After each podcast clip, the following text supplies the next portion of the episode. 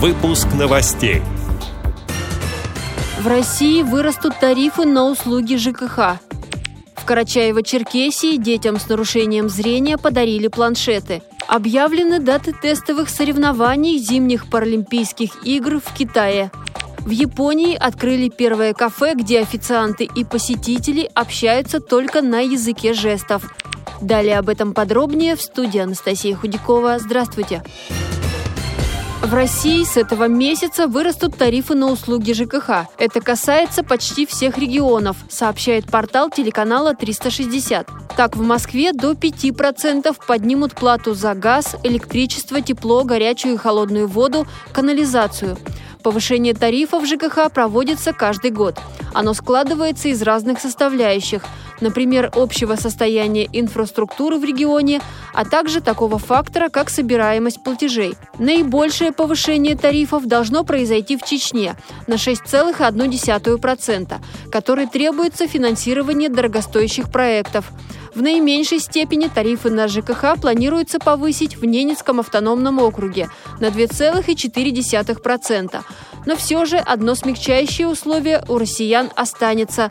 До следующего года жители страны освобождены от штрафов и отключения услуг за ЖКХ. Эксперты считают, что это может вызвать обратный эффект. Лишившиеся доходов из-за пандемии жители России не захотят платить, зная, что за это все равно не отключат газ и электричество. Экспертная группа Карачаево-Черкесской республиканской организации «Общество слепых» протестировала устройство для чтения говорящих книг. Их доставили специально для проверки. Специалисты изучили их на всех режимах и высказали свои предложения по улучшению работы устройств, о чем сообщили производителю. В этот же день состоялась выдача других тифлосредств, успешно прошедших проверку на соответствие техническим требованиям.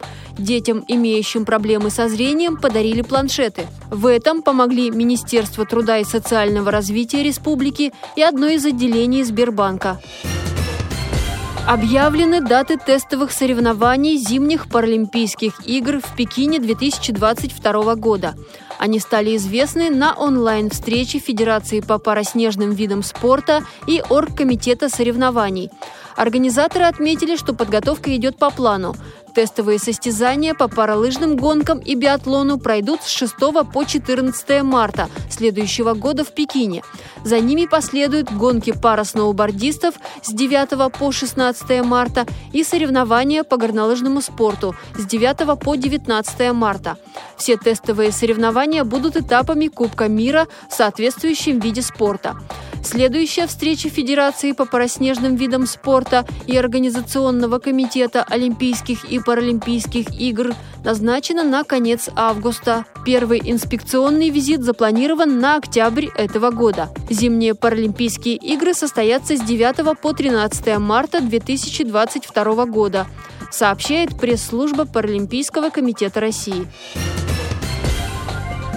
Еще одна новость также связана с Восточной Азией. В Японии открыли первое кафе, где официанты и посетители общаются на языке жестов, сообщает РИА Новости.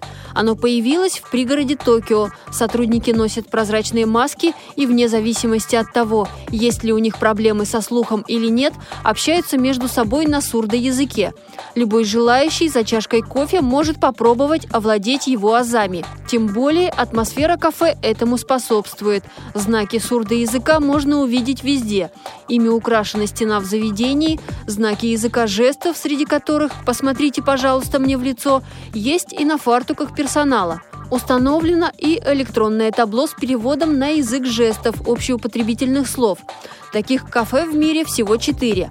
Два в Малайзии, одно в США, одно в Китае.